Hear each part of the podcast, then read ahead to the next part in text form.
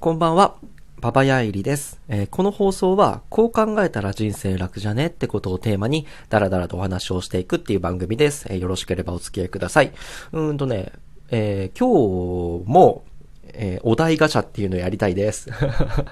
の放送多分45、6回目だったと思うんですけど、一応毎日更新始めた瞬間からやってるんですよね。毎日5時か6時、夕方になったら、この音源をアップするっていうのをやってるんですけど、アップロードのことをウープするっていうのはちょっと、あれですね、化石言語というか死語ですね。すいません。で、1ヶ月ちょっとやったんですよ。で、昨日初めて、もっと早く気づけた話なんですけど、お題ガチャっていうものが、システム上あるってことに気づいて、話題探すの結構ね、アンテナ張らないとできなかったんだけど、このお題ガチャっていうね、勝手にこう話題が自動で出てくるっていうものを見つけたので、これで遊んでみたら思いのほか昨日楽しくって、今日もちょっとやってみたいなと思って、すいません、お題ガチャに逃げるっていうのをやります。じゃあ、今日一発目の、お題です。だいたいね、5個か6個ぐらい回せればいいかなと思います。その中で、僕が考える、こう考えたら人生楽じゃねっていう思考も一緒に合わせてね、ご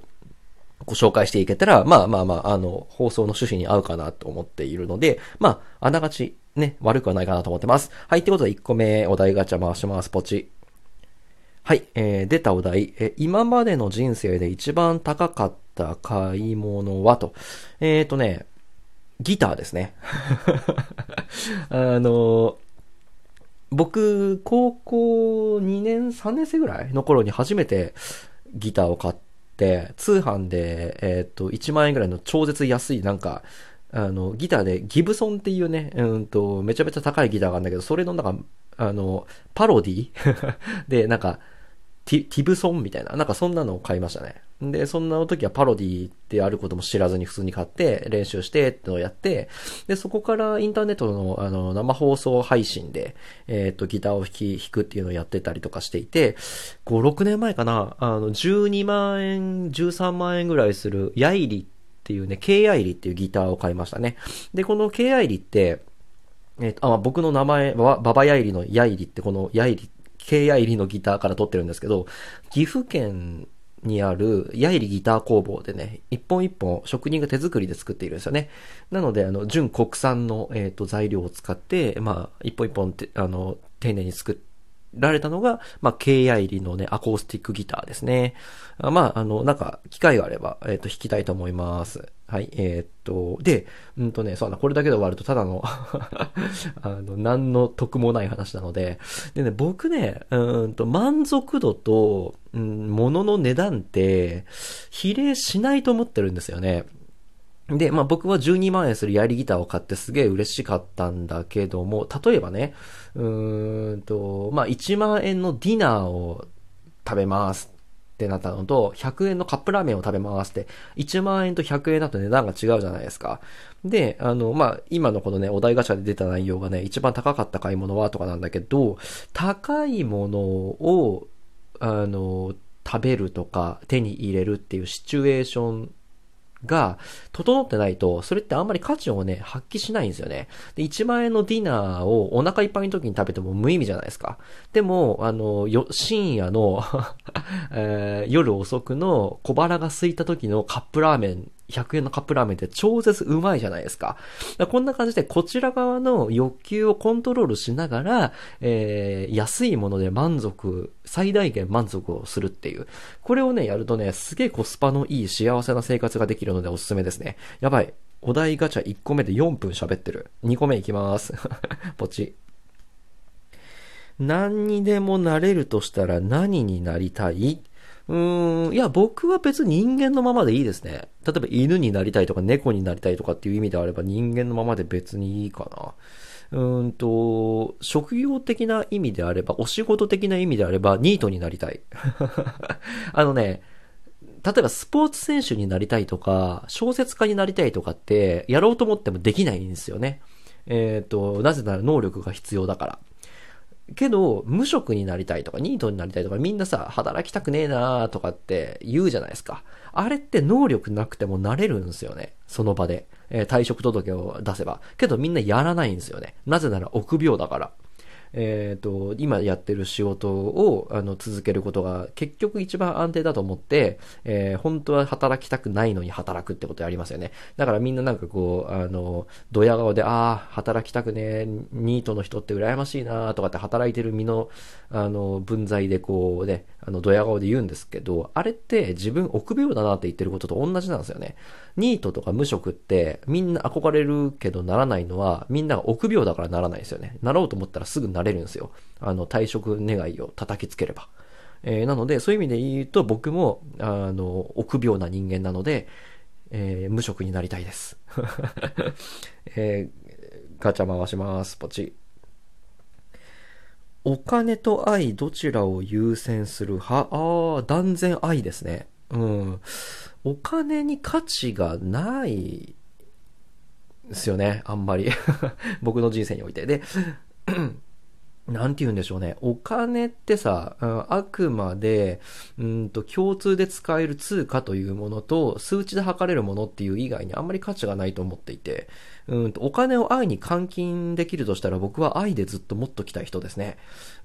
愛の価値って下がらないから。お金の価値って下がるじゃないですか。例えば、ね、このコロナウイルスで10万円を、国民一人に全員給付しますよってやると、あれってお金の方が市場で多くなっちゃうので、買いたいものの品物の数よりお金の方が多くなっちゃうので、お金の価値が下がるんですよね。っていう感じで、なんか自分がコントロールできない、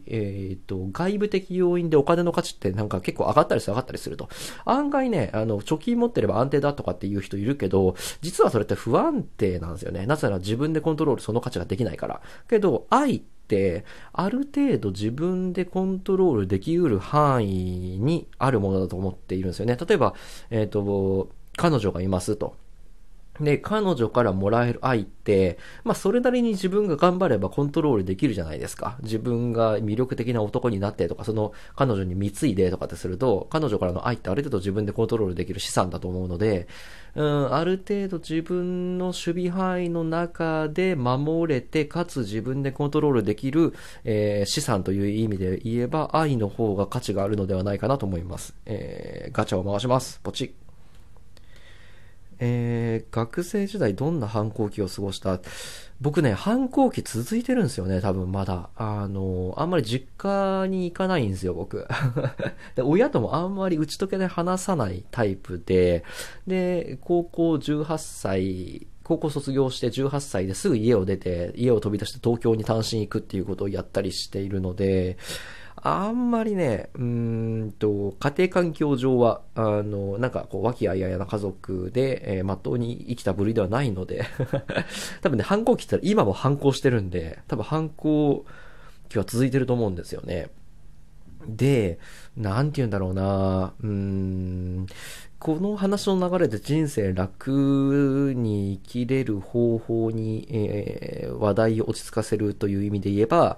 別に反抗することが悪だという認識、先入観が誤りであるっていうことだと思うんですよね。自分がやりたいこととか、やりたくないことを共有されることを拒否することとか、自分で決めりゃいいと思うんですよ。で、それを、親側とか大人側が、いや、お前は反抗期だから、まあ、一種の錯乱状態にあるだけだと、言うこと聞いてこれやっときゃいいんだとか、そんなことやってもどうせ失敗するだろうから、俺の言うことを聞いておいた方がいいとかって、それは、あなたの正義であって僕の正義ではないって、これは僕自身が反抗期であるかないか、まあ、一種の青春というか、イケイケどんどんな、精神状態、錯乱状態の反抗期とは関係なく、僕の正義は僕の正義で、あなたの正義は正義だと。で、僕にとってあなたの正義は正義ではない以上であるっていうだけの話だと思うので、やりたいことをただやりゃいいだけだと思います。誰に反対されようが、反抗期とかっていう風になんか子供だなとかって言われようが、やりたいことはやるべきだと思います。なぜならば、1秒前に過ごした1秒っていうのは絶対に戻ってこないし、あなたはどうせ死ぬので。で、最後いきます。ポチ。お寿司はなぜか毎回頼んでしまうネタは何ですか？貝。原価が高いから。僕ほんとダメ人間なので、すぐ原価とか計算しちゃう、つまらないケチな人間なんですよね。なので、わかんない。僕のこの計算が間違ってるかもしれないので、間違ってたら言ってほしいんですけど、卵焼きとか頼む人いるじゃないですか。で、なんか寿司屋のレベルは卵焼きがうまいかどうかで決まるとかって言ってる人いるんですけど、卵焼きって多分一番魚介系じゃないんで、原価率が低いと思うんですよ。100円皿だとして、卵焼きって多分原価10円ぐらいだと思うんですよ。けど、貝とか、それなりに珍しい系の食材の寿司だと多分原価率7割とか、そんないかないか、6割とか5割なのかな。100円の皿に対して多分50円とか40円ぐらいが、そのもの自体の価値、原価だと思うんですよね。が高いものを食べた方が得じゃないですか。なので僕は、基本的に食べ放題とか、安いものをいっぱい食べるとかって、100円寿司とか、回転寿司とかっていくと、大体原価率が高いものを選んで食べて得した気分に勝手になって、ホクホクするっていうね、なんかこう、ケチくさいことをやります。はい。ってことでもう11分過ぎているので、残り1分切ってましたね。このお題ガチャは、前回も言ったんですけど、めちゃめちゃいいですね。自分の頭の中の引き出しを、整理しながらね、お話ができるので。ということで、すいません。お題ガチャで遊んだ昨日、今日だったんですが、まあ、明日ももしかしたら気分が乗ったらやると思います。ということで、また明日お会いしましょう。バイバイ。